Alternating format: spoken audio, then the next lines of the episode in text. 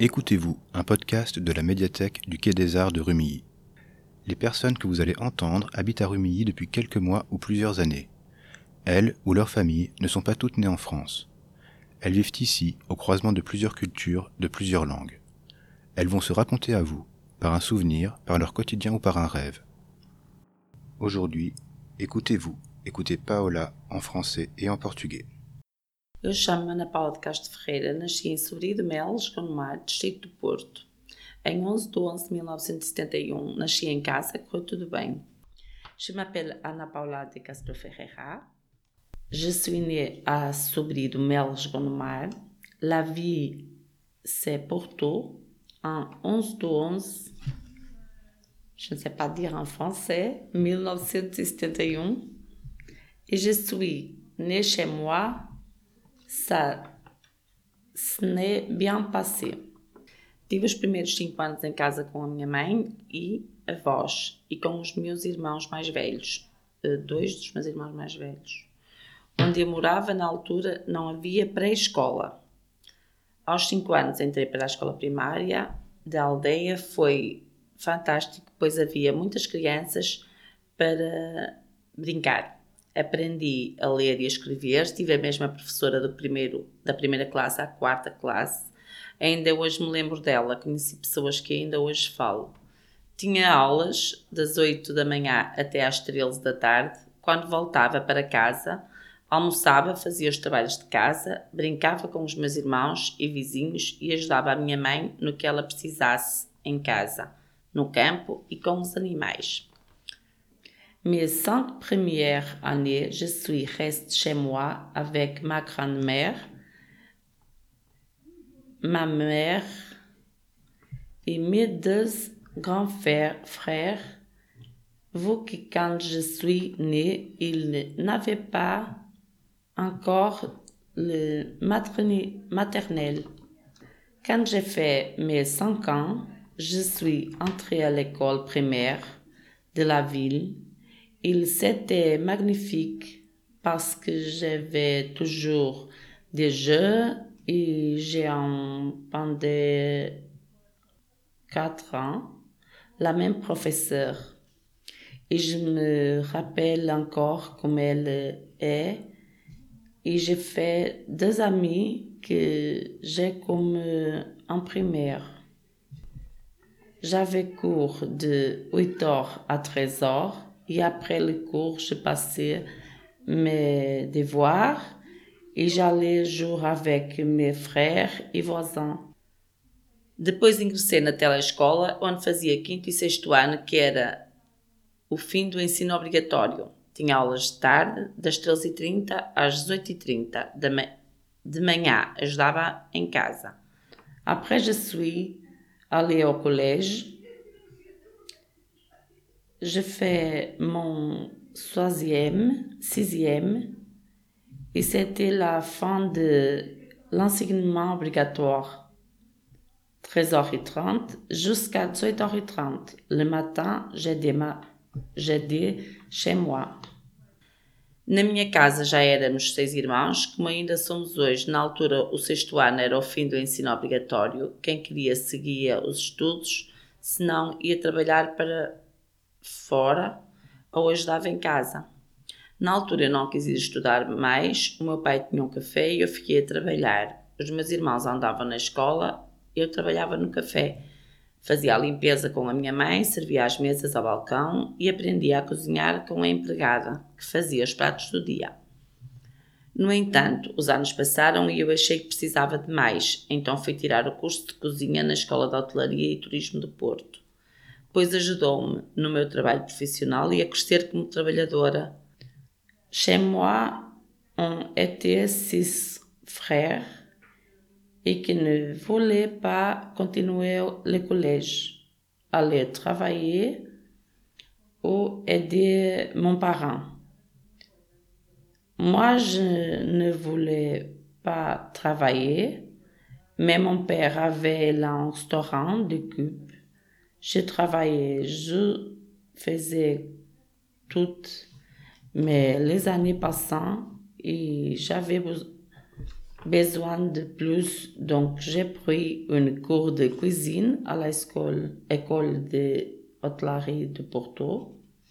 Après, ça m'aidait à faire mon travail professionnel et grande comme euh, offrir comme euh, personne.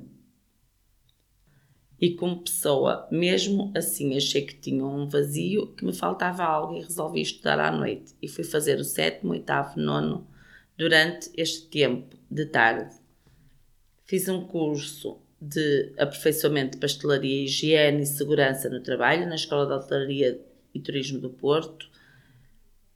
Durante esse tempo conheci a pessoa com quem hoje eu partilho a vida, o meu marido Tiago. Passaram mais ou menos dois, três anos, continuei a trabalhar e a estar à noite, já com outra bagagem profissional e pessoal. No entanto, casei, terminei os estudos à noite, engravidei e a nossa família aumentou com o nascimento de uma linda menina, Ana Raquel, que hoje tem 14 anos.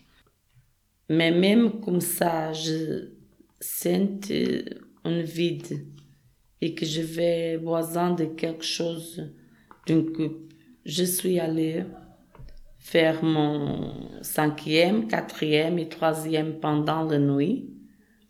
Pendant ce temps, j'ai, je fais des cours et j'ai connu des gens avec qui je partage euh, ma vie. Et j'ai aussi connu mon mari Thiago. Presque deux et demi se sont passés et j'ai continué à travailler et étudier pendant la nuit. La nuit. Déjà, on peut modifier personnellement et professionnellement. Et à un moment, je ne suis, je me mariais avec Thiago et j'ai fini mon études.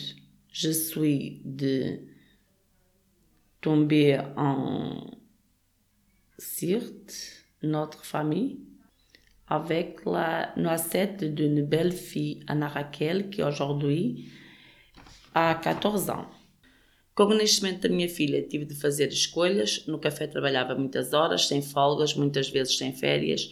O meu marido era pasteleiro, os horários também eram complicados. Muitas horas, muitas vezes de noite, com hora para entrar e sem hora para sair e eu era igual até que decidimos fechar. Para mim, ou alugar esse foi a opção, pois não tínhamos vida familiar. Eu trabalhava dia e de noite e ficava a trabalhar. E ali a trabalhar foi a melhor decisão.